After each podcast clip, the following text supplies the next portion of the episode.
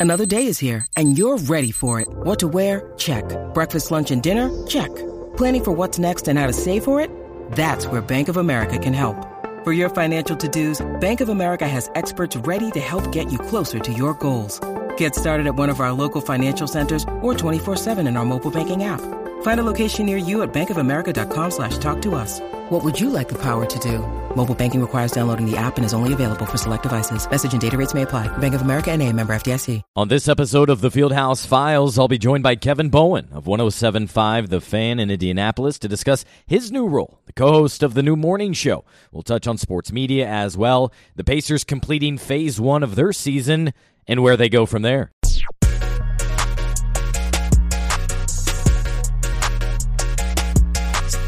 And welcome into the Fieldhouse Files, the podcast where I take you behind the scenes with the Pacers, talk to individuals on and around the team, and tell you what you need to know. Well, I'm recording this before the Pacers host the Lakers. Got together with KB to record this before we both uh, celebrated Thanksgiving. So, first of all, happy Thanksgiving. Hopefully, you were able to spend it with family or someone you care about. And I want to thank you, uh, express my gratitude for you being part of the Fieldhouse Files community, family. I appreciate it because you are what enables me to keep going and following this team on a daily basis. Well, as for the Pacers, they're 8 and 11 as of this recording, having completed finally that terribly difficult portion of their schedule. 12 of those first 19 were on the road. And I was talking with some of the coaches, they'd realized this team had only been home for about two days since the start of November. They would get back in the middle of the night, maybe play that day uh, or spend the night, and then take off for their next venue the very next day. So that was very difficult. So now they're able to settle in a little bit.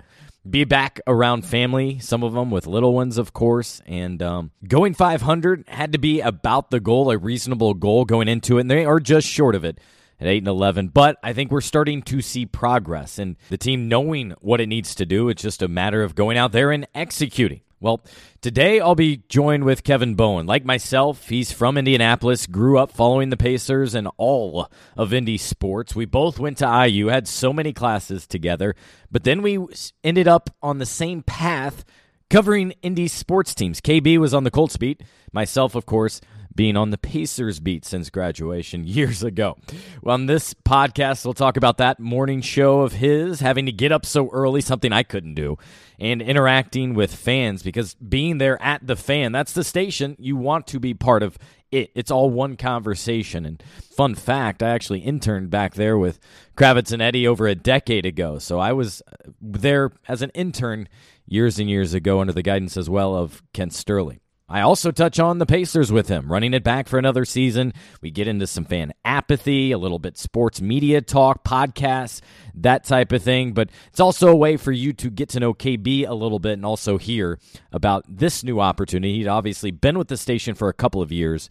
And then there was an opening, and uh, of course, KB was the perfect guy there at the right time. And his co host, Jake Query, North Central guy like myself. So I'm also a big fan of that. And I should note, I join the show each Thursday morning at 8:30 in the AM. Yes, that's my wake-up call every Thursday, but if you want to hear me with them, 8:30 every Thursday. And if you want to read my work, you got to make sure you've joined the community at fieldhousefiles.com, subscribed so that you get every story direct to your inbox when it's published. You get it before anybody else. That's daily coverage for less than $5 a month because listeners, I have a special deal for you.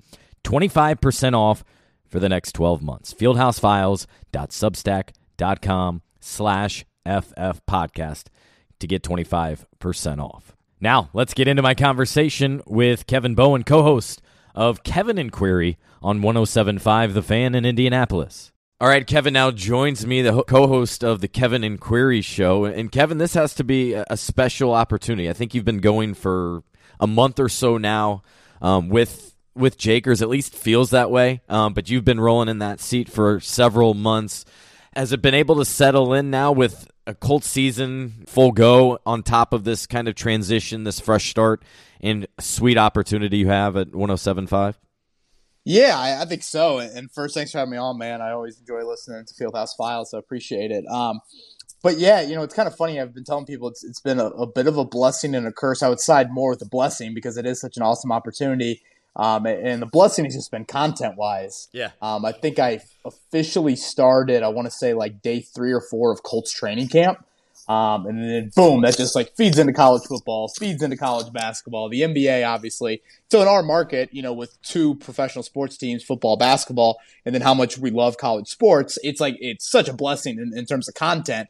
Um, but the curse has been like, oh, wow, um, 7 to 10 a.m. every day is like, that is a lot. And obviously I'm doing what I love. Uh, but it has been one of those things where, um, you know, you got to have that green light and, and, be full go on, uh, you know, 7 a.m. So that's been a, a, little bit of adjustment for me. I'm probably more, I, mean, I know I'm more of a morning person than you are. You are certainly much more of a night owl yeah. than I. Um, so that that's been a little bit just like the West Coast trip when the Pacers were out there, and you know when you get into Big Ten season and some nine o'clock tips for Indiana and Purdue. Uh, but yeah, I, am loving it, and and I do feel like Jake and I have. Um, started to create a little bit of chemistry now, approaching about a month. So it's been really, really fun. And one of the special things I think is you two are from here. You're all Indiana, as much as like myself as well. And so you know the nuances, you know how teams have been covered, you know old inside jokes, things like that. And quite honestly, you take a pride in not team success, but uh, by the team having success, we all see everybody's in a happier mood day by day. It's really amazing. Yeah, you know, I, am glad you said that. It's something, you know, I didn't know Jake super well before we teamed up. It's something I always admired about him from afar is just how much civic pride he has. And mm-hmm. honestly, his pride certainly publicly extends, you know, much deeper than just, you know, Colts, Pacers, uh, whatever, Indiana, Purdue. Um, and I'm probably not as kind of outward with it, you know, like on social media or things like that, but it's always had a, you know, kind of a close place to my heart as well. So um, I think both of our passions there, that's kind of the root of the show. And, and I hope people feel that because I do think our market is very special from a fan base standpoint. And, you aren't going to hear a whole lot of national sports chatter with us unless you know there's some relevancy towards you know somebody here from an athlete coach team standpoint.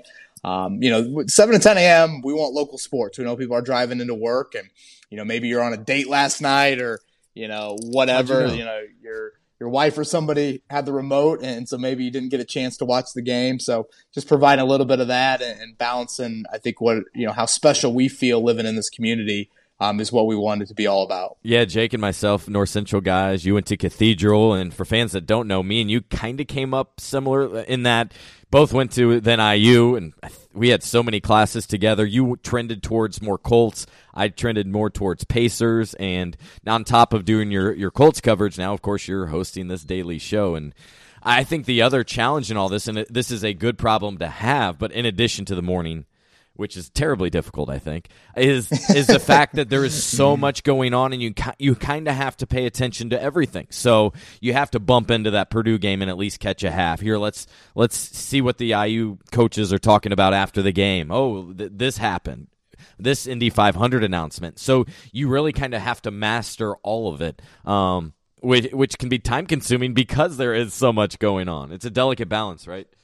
Yeah, it definitely is. And, you know, as a fan like I always did that, but you got to be a little bit more diligent now in terms of, you know, kind of being locked in because, you know, obviously Jake's background is predominantly in, in IndyCar and, you know, watching it from afar, I've always enjoyed it, but you got to be a little bit more diligent about that. Um, but typically when I wake up in the mornings, I, I start prepping, you know, kind of like after Colts games, wake up around 4.30. The other day is pretty much at oh. 5.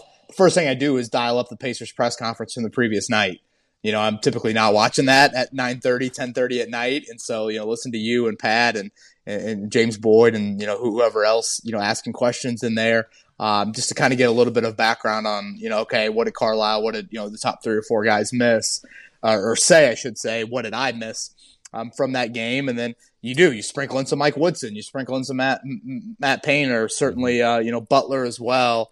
Um, so yeah, it is something where it's like, oh boy, we've got so many boxes to check. You don't want to forget about, you know, Ball State playing on a midweek or, you know, high school sports with the state finals, you know, Friday and Saturday of Thanksgiving weekend, things like that. Obviously, we'll have high school basketball starting up. So sure, Colts, Pacers, IU basketball, Purdue basketball. I mean, those are our predominant storylines, but I also want to make sure that in this market, I think is some other sports and some other you know, levels also hold kind of a special place in people's hearts. So, you know, if we can spend two minutes on the Monon Bell game when it's Monon Bell week, let's make sure that we slide that in as well. And me and you both, of course, have a lot of friends that uh, care deeply about that game. So, yes, that's an understatement. yes. So you can easily make a few phone calls and learn what really mattered right. and, and, that types of thing or what jumped out at you. Is it difficult getting guests? I know that's something you and your, your producer Mark have to probably have to plan ahead the night before, especially. But what is that like uh, early in the morning? Can you even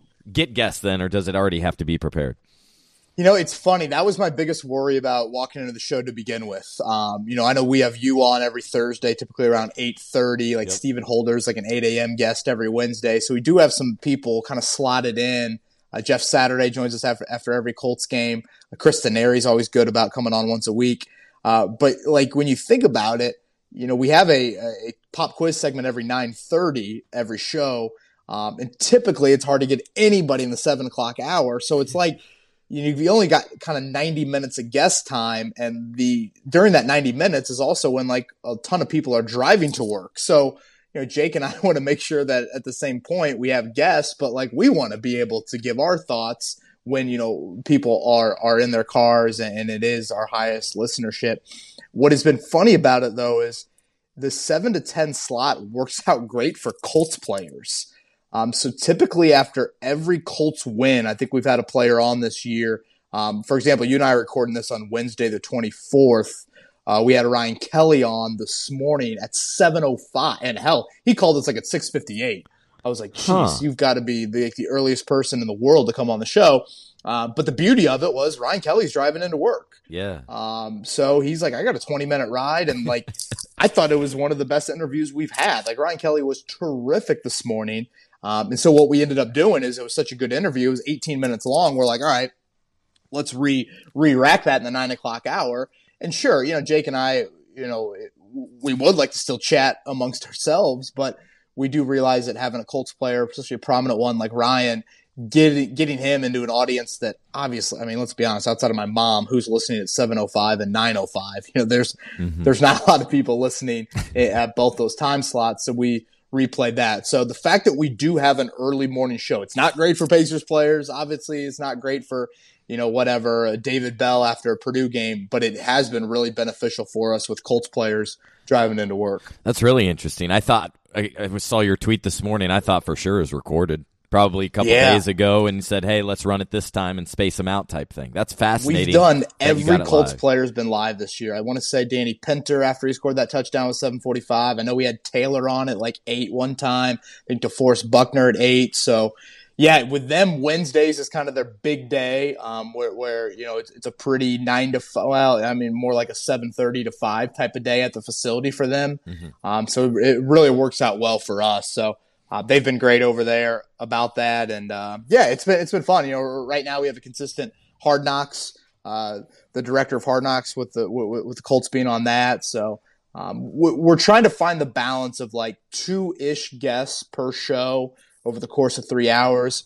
But at the same time, we want it to be interactive, and, and obviously, we want Jake and I to have some time as well. Yeah, and that to me that makes a lot of sense too. Because what, my only real criticism, honestly, of the Manningcast is I don't need four guests. I'm there to listen to Peyton and Eli both uh, be hilarious, but also teach me about the game because they're doing yes. it like anybody else. That I would narrow that down to probably one per half and make sure it's an incredible guest. So it kind of speaks to your point as well. Uh, for your show, you also need time for you guys to let off your opinion. And Jake's gonna tell a story. We know that, and and I'm curious if you've heard it before, and you know how do you respond to that and that type of thing. So it needs to be some of that playful banner as well. I think. I couldn't agree more. It's funny you bring up the Manningcast. You know, there have been day, you know, Monday nights where I'm like, all right, I love three of these four guests, but like that's pretty rare. Um, so I think two guests for me I, I would like that better because Eli just does an unbelievable job with Peyton in getting him to be unscripted. Yep. You know, Peyton is such a good politician when he's talking, and when it's scripted, he's wonderful. Um, but watching Peyton's body language and having little brother Eli put him in a few awkward spots over the course of three hours, it, me personally, it's what I love the most about the Manningcast. So, you know, it sounds weird and sounds a bit like egotistical, but like at the end of the day, you know, our listeners are tuning in to like Kevin and Query. So mm-hmm. at, the same time, as much as you can provide unique insight because you're on the Pacers beat daily, you know, Stephen Holders at Keefer have different sources and, and, and they cover it in a different manner, Colts wise, you know, things like that. Um, we also do want, you know, our listeners to hear us and, and whatever, formulate ideas about us, opinions, those things, join in on the conversation, all of that. In like in season, off season will certainly be be different. You know, I think when you get into you know, whatever, May, June, July, those are opportunities to, you know, okay, maybe you bring somebody in for an hour and you kind of play off them a little bit bigger picture stuff or things like that. But, you know, when you're in the season, there's so much to unpack, so much to uncover that there's plenty, plenty of content for both of us to talk for three hours. We both hosted a show at IU, so I know you've been interested in sports talk radio for quite a while and clearly earned your way. You had already worked for the station for at least several years and basically been on what seemed like every show as a guest or or really a contributor more than anything. But growing up, even through high school, was did you figure more reporting or more sports talk podcasts that area? Yeah, I'd say definitely the reporting side of it. Um, you know, I, have told the story on air, but for those that didn't hear it, you know, I pretty much every morning would go downstairs, read the sports page with my dad. That yeah. was like a ritual from, I mean, hell, probably nine or 10 years old all the way through high school. Um, you know, kind of like learning how to do math via adding up Pacers box scores. Okay. Reggie Miller was, you know, eight of, you know, 16 from the field and, you know, three of, you know, six from behind the arc, kind of adding up threes and twos and things like that. Uh, but again, back then it was the hard copy of the Indy Star. I mean, you know, I went to Cathedral High School, love my experience there, but I'm not going to pretend to act like their you know audio TV program was anything to write home about. Um, certainly nothing to compare to North Central or something like that. So when I got to IU, I was I was coaxed, um, you know, maybe honestly after after a drink or two, and full transparency uh, by a buddy of ours, Frank Thurber. Um, he he kind of coaxed me into coming to the WIUX, uh, which is the call letters for IU Student Radio coming to their call out meeting. Um, and I was a sophomore at the time. Um, okay. So I remember seeing your face there and, and, a little bit hesitant by it and very reluctantly said yes. um, and, and, I know I sound like very just kind of like, you know, probably, you know, TV or I should say like teacher TV of voice here, but like just the reps were invaluable and the trial and error of, you know, being on just one hour a week was, you know, just experience that it's hard to replicate in a classroom. So that's what really sparked my interest. And then, you know, by the time you and I left college, Scott, I think you've done a great job of this. It's always something that I've really tried to drive home. You know, if you're not multi-platform, you're not going to survive. I mean, I remember going, you know, working for the Colts out of college and sitting down with Matt Matt Taylor and saying, like, why don't we have a podcast? Like, why don't the Colts have an official podcast? Yep. Um, so we we started that pretty early there, and obviously had Bob Lamey on at various times, and players on, and you know coaches in the off season and things like that. So it just kind of evolved from there to where the written side of me and more the newspaper side of me, the principles and the root of all that still applies on podcast or TV or or video or radio. Um, but obviously, it's it's evolved for me into where now you know the audio medium, whether that be podcast or radio, is predominantly what I'm doing. But you know, still support with some written content on our website. It's funny you mentioned pitching a Colts podcast. I did the same thing across town at Bankers Life Fieldhouse with the Pacers, and they laughed me off. Now nah, we don't need that. Let's focus on other stuff. And so that's actually, quite honestly, that's why I launched my own after leaving there in 2015. I was like, look, there was just no, back then, there really wasn't any Pacer podcast, to be honest. Now, my running joke is there's more Pacer podcasts than there are Pacer beat writers. Which is so true. Definitely. Yeah. It's, it's crazy in 2021 and we're about to be in 2022 to like think about yeah. what it was 10 years ago. But, that's exactly what it was. Um, so I was grateful that that Matt Matt Taylor kind of welcomed me with open. You know, at that point he wasn't the voice of the Colts. You know, he was um, you know kind of the manager of the radio radio production over there and was a sideline guy. And, and you know him and I just kind of bounced ideas off of each other and we had fun with it. It was a one hour podcast a week, and then during the season we did kind of some 10, 15 minute updates um, on the on the fan, and Lamey would join us on occasion as well. Um, but again, it's just wild to think about what it used to be. And, and now if you work in sports media and you don't have a podcast, it's like, are you really living? so right. that, that, that's how it's evolved. And, and then Kevin's Corner, which is, you know, kind of the big podcast that I started on my own. That, that's what I did when I, um, when I first started up with MS and, and that really has had a nice following. And, and I, and I love it, man. I, you know, I, I teach a class at IU and I've done it for the last couple years and, you know, students always kind of ask me pros and cons of each medium. I just think the fact that you're on no time restriction on a podcast, um, you know, you can have a conversation like this, you can be interactive and take fan questions like that. It just allows you, I think, a little bit more freedom. Uh, I think each medium has kind of their own strengths and weaknesses, and you know, making sure that the written attention of the reader is there throughout an entire piece can be difficult. Uh, but I think at least for kind of our age generation, I really think podcasts are here to stay and, and, a variety of them. They can be quick 10 minuters, you know, to start a day and recap. You know, Sports Business Journal does a great kind of um, three or four, you know, story um, yep, over a 10 minute period thing. each morning. I love listening to that. And at yeah. the same time, whether it's you interviewing, I think you had the head, head of the gift shop on, if I'm not mistaken, a little bit. Like I, I enjoyed listening to that. And, um, you know, at the same time, if it's, you know, JJ and Pat Boylan doing sideline guys. I love hearing their their insights as well. Or you know, Alex Golden setting the pace, and you know Tony East. And I know I'm forgetting other people, but uh, I think you can find your niche and, and kind of run with it. I didn't expect to have a full on um, sports media conversation, but it's actually one of one of the things I geek out on. Like big into uh, Richard Deitsch and Andrew Marchand of so many podcasts. Yeah. And to that point, yeah. by the way, we haven't mentioned, and this actually the basically the only way I consume it because I'm mostly sleeping during your show. Is your show is then on podcast as well, and I like it too because my the highlight to me about podcast KB is the fact that you can consume it on your schedule and at your speed. So I'm basically a two X guy, and I'm doing it on my time, and so that's the thing I really appreciate.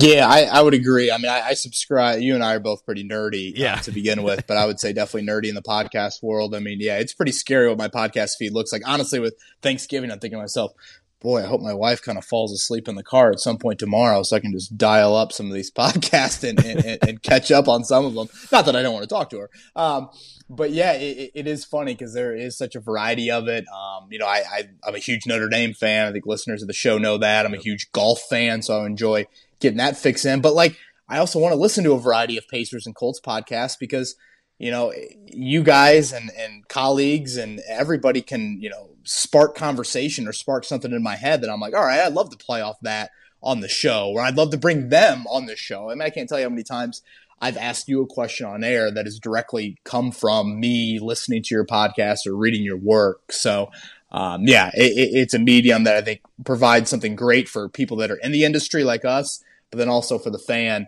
uh, you know, doing yard work, doing leaves, mm-hmm. working out, whatever. It's such a great medium.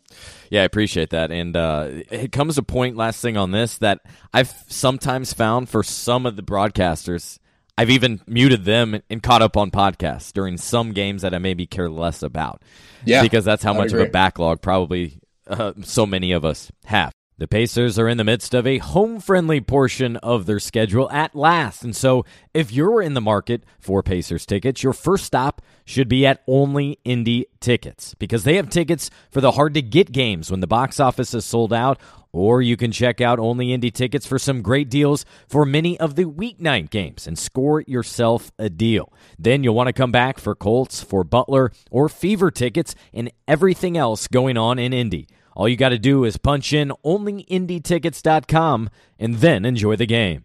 All right, let's do pivot to Pacers a little bit. I would like to talk about them, and I do think right now is a great time to do that because how I've put it is they've kind of wrapped up that phase one of their schedule. It was brutal. We know going into it, both being road heavy and the infrequent days off. They really didn't have any true days off during this stretch. And I thought going in roughly 500 might be uh, a win let's say for the team and they're almost there 8 and 11 and realistically if you look back at it there's probably 4 or 5 they flushed down the toilet and should have had starting with the first couple of games and extending to a you know a road loss at Detroit here uh, a week or so ago when you talk about the Pacers, you think about the Pacers, KB. Uh, there's a lot of directions you can go from your vantage point. What's the biggest thing you're watching or concerned about or frustrated by? Yeah, I would say the biggest thing entering the season I was frustrated by was I felt like they ran it back again. Um, and it seemed like for a second straight uh, coaching um, group that the personnel, you know, to say it was forced down that, that, that coach's throat would probably be a bit un, uh, unfair. But I felt like um, upper management, you know, seems to think that this personnel can get it done. Um, and I really worry about just the health uh, of this core. Yeah. Um, you know, I, I, think when you look at the of of the makeup. There are some really nice players, but you know, I think in their own different ways, guys like Malcolm Brogdon, T.J. Warren, Caris LeVert, hell, even Miles coming out of Texas. You know, there were legitimate concerns about their health, and I think hoping for health is a very uh, wishful thinking. And we've obviously seen the injury bug. I'm still bite this team big time here in that first phase of the season, like you said. Um, so it seems like you know, waiting for the starting five to be healthy, or you know, it's going to get eventually. Like you know, it's just it's a bit like, hey, you know, I'm going to play Augusta National eventually. No, it's probably not going to happen, Kevin. So um, you, you, you, hate for that like reality to be there, but I think uh, that should have been acknowledged a little bit more in the offseason. Having said that, I, I was very intrigued by the Rick Carlisle hiring and that he clearly saw something here that he wanted, which for a person of his resume, and you would think he would have had kind of his hand pick of choices. Mm-hmm. Um, what, what, seven or eight, I think, openings in in the offseason. The fact that he you know kind of sought this out and wanted this, um, that that did send a message to me about okay, well, you know, I, am intrigued to see what, what what he sees in it. So like you said, if you would have told me the start of the year, where would they be after about 20 games? It's probably where I thought they would be. Um, I also feel like the Eastern Conference is at a level that I don't know the last time I've seen it have this much quality depth throughout the conference. Um, so that is a worry, I think, because you're climbing an uphill battle.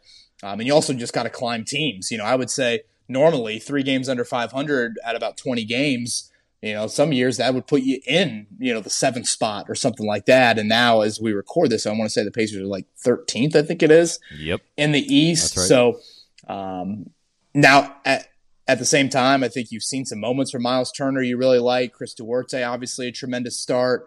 Um, still kind of waiting for Caris LeVert, I think, to you know maybe play at the can he be an all star for you type of level. Um, I'd love to see Isaiah Jackson, you know, healthy because I think he's a kind of a mold out of clay guy that I'm very intrigued by as well. And I think this stretch coming up, nine and ten at home, if you are going to be a legit, you know, we're going to be in the playoff mix this season. You know, this is a ten game stretch where you know seven and three has kind of got to be the bare minimum. Yeah, to mention first of all the health, and they basically took a gamble on so many of these guys that had those pre-existing conditions, and that's partly, I think, what they tried to lock into, and and being able to keep guys here is, hey, we'll we'll bet on you, we'll we'll take a chance on you, and right now it's been tough because you mentioned the core, we haven't seen that core ever start together, including Caris LeVert, because TJ Warren has been out for going on a year now, and we're due for an update here shortly because it's been his three week mark where he's getting his regular scans. You mentioned Caris LeVert. I'm not sure if it's even out just yet, but he's back on a minutes restriction with his back. And so that's something he has to be concerned, uh, I think, a little bit with. You be cautious about.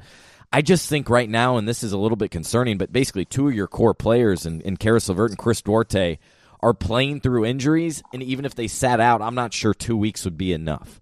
Um, I was watching Chris Duarte at shoot around here uh, yesterday, meaning Wednesday, and uh, he, every time he shot, he kind of reached down, and it's almost like it's more of an elbow bicep area. That's where he was holding himself rather than his right shoulder. I'm like, oh goodness, just imagine this uh, continuing on for another 60 games. That's not what you want uh, as your rookie career. So we're obviously looking at injuries. You're looking at um, year five with Sabonis and Turner, and I think many are kind of tired of that pairing. It's year three when they're starting together, and uh, it's shown that they're still playing an old school style. I was looking up stats on Synergy, Kevin, and, and it's just they need more shooting. They're they're like top three in the league and in um, shots in the paint and, and um, just old school basketball. And so it feels like a big change will be coming. It's just a matter of will it come in the offseason or will they try to make a move by the trade deadline? Because to their credit, they have tried to make a couple of moves, but in fairness, their roster is terrible. And so, generally speaking. And so,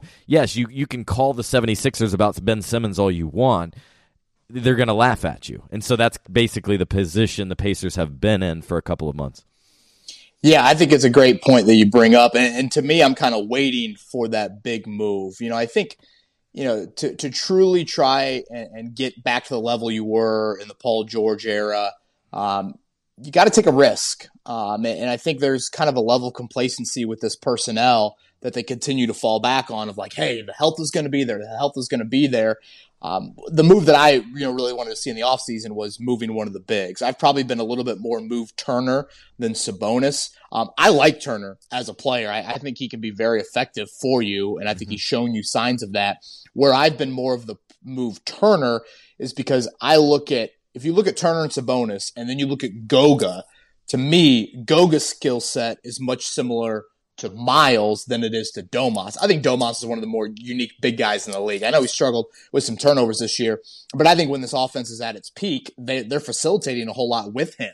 Um, he shot the ball, I think, a little bit better from behind the arc as well. So, and obviously his rebounding. Now, you would certainly lose a lot on the defensive end, you know, moving Miles. But again, like when Goga was drafted, Scott, I remember being in the Pacers facility that night, and, and, and, I would, I think the first thing Kevin Pritchard said was, "We feel like his rim protection can translate from day one." Mm-hmm. Um, it seems like we're kind of waiting still for that, uh, but with him, a little bit of Isaiah Jackson, it just seems like there are some players on this roster that again could have a similar role to Miles, not to the level of him. Um, and, and you brought up a point earlier. I don't think this team is dynamic enough in the backcourt or on the wing. Um, so I think that's where the upgrade would have occurred. Um, now I think the time is ticking, though. I mean, you know, Miles Turner's in a contract year next year, if I'm not mistaken. So you lose all leverage after this year's trade deadline. Um, so unless you make a move before the trade deadline with him specifically, and I believe Sabonis I think has another year after that, yep. you're really not going to have any sort of leverage um, and big bargaining chip and dangling him if you do indeed want to do it this offseason. Um, so I, I, have mentioned this several times. I just feel like from a resource standpoint, too many of your assets are playing center. Um, and I kind of throw Isaiah Jackson into that group, and I consider him, you know, somewhat of an asset. I don't know if he's a top ten asset, but I don't think you get much further than that, and you would call him that based off what you gave up for him. It was a first round pick. He's young, all those things. Um, I when you have four of your top 12, 13 assets that play like center, maybe a stretch four, and that's a big maybe.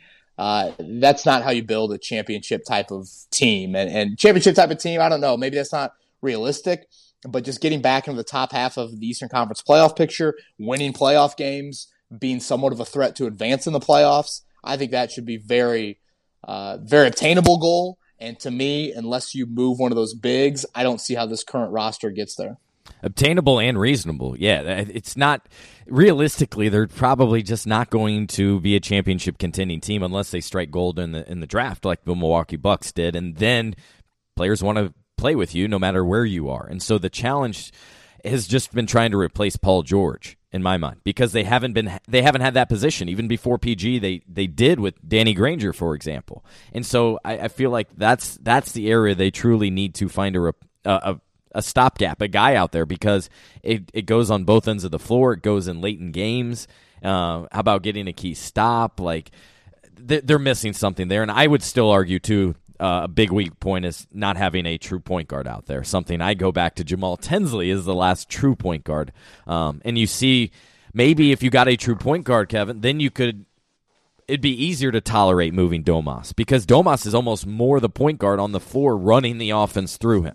There's a variety of ways this team can go, but I think it's clear to all of us that there needs to be at least a couple big changes because we don't need to watch. I think this is part of the fan problem in addition to the fans being unable to watch it on local streaming, uh, especially people our age, just uh, more than anything. But we don't need to watch the movie four times, going on year three or four right. now. We have already seen it. Yeah, it's a little bit of same book, different authors. I guess if you want to throw the head coach yep. analogy in there as as the authors of the book. Um, yeah, that, that's kind of where, where I'm at. You know, I feel like late in games, I look out on the floor too many times and think the Pacers don't have the best player on the floor. Um, and I think when you get into those, you know, one, two possession games late in the fourth quarter, not having that best player, and when that best player is 98% of the time a guard or a wing, that's where it shows up more for you. I, I think a big storyline of the season, obviously we haven't seen it yet. He's been inconsistent and clearly the back injury is hindering him. I thought if Caris LeVert can prove to be an all-star, that could all of a sudden change a whole lot of my thinking with this group.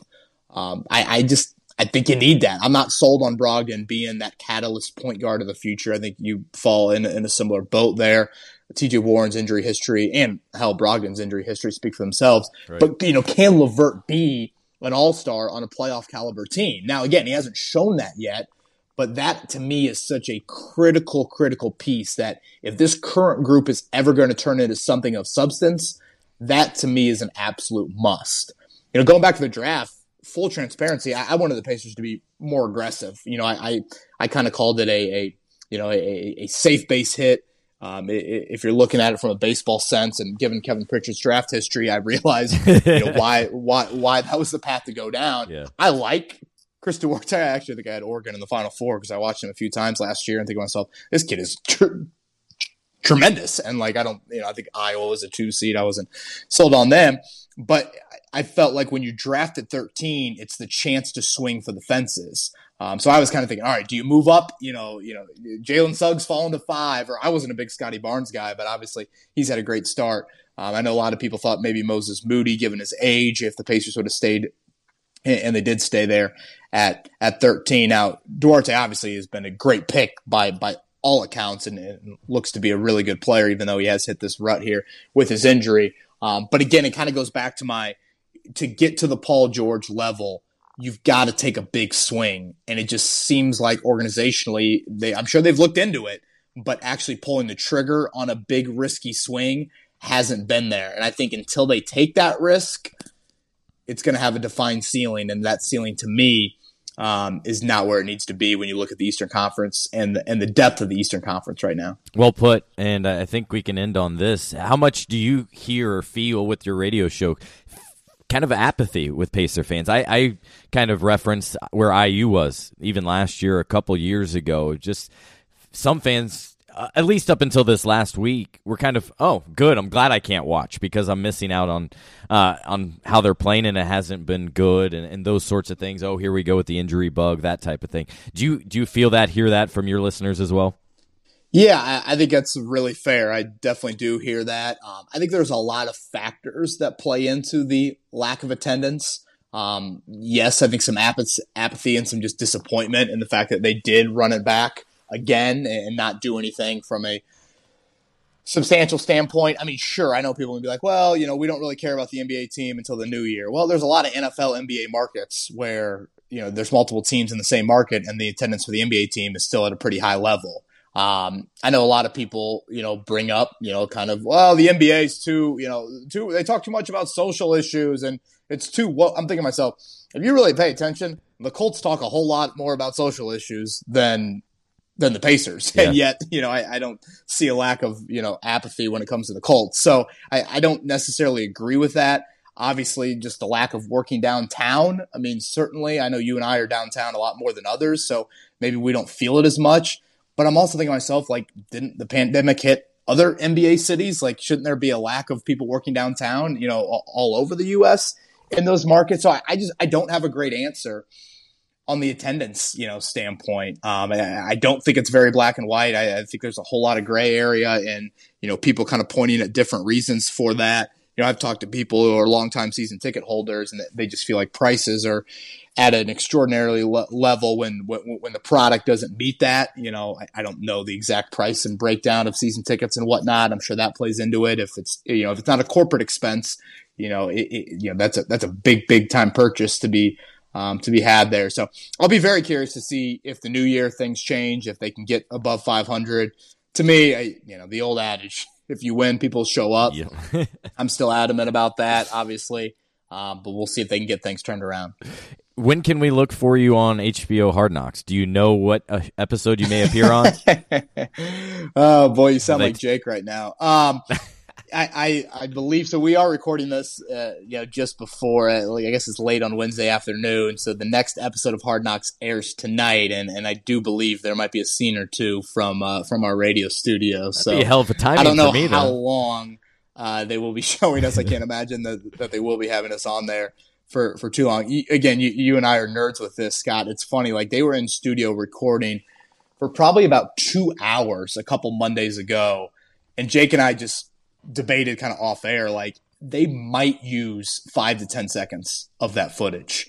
And it just like goes to show like everything that is put into these episodes of mm-hmm. how much footage is left on the cutting room floor. And obviously, you know, we are by no means featured or anything like that. It's simply just another voice and involving fans and things like that to kind of have a little bit of additional, um, you know, whatever kind of side angles, if you will, with these stories. So yeah, it does sound like episode two might might have a cameo. Good choice on by me to have you on for this Thanksgiving episode. Then timing works out well, and and you're exactly right. they right. were great in all in, in, all seriousness. They were they were really really down to earth. The the the, uh, the hard knocks people, and I don't think it's as big of a distraction as some people w- want to make it out. And I I don't know about you, Scott, but like I was never in like to get off my lawn about hard knocks. Like the NFL is much more secretive, in my opinion, than the NBA and you, as a Colts fans, you're getting 45 minutes of unique content about your football team. A commercial. For two months.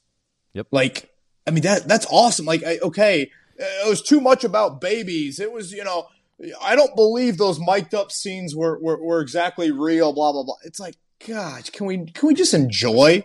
There is unique content on your football team and you're getting a peek behind the, the curtain that 31 other NFL teams are not getting. Like, I love behind the scenes stuff, so I'm probably more of a sucker for it than than most. But I think it's really cool. You and I are lucky that our credential, you know, gets us places that a ton of fans would would love to be, and Hard Knocks takes that to the nth degree. So I'm enjoying it, and uh, yeah, we'll we'll see how long that it that it continues here. Can't find the negative in everything, and I know some people right. do. But you're you're absolutely right. The fact that they come in and it's really quite honestly, it takes care of your fan base generally because they're going to be able to see their team in a different light. And outside of that, it's a commercial.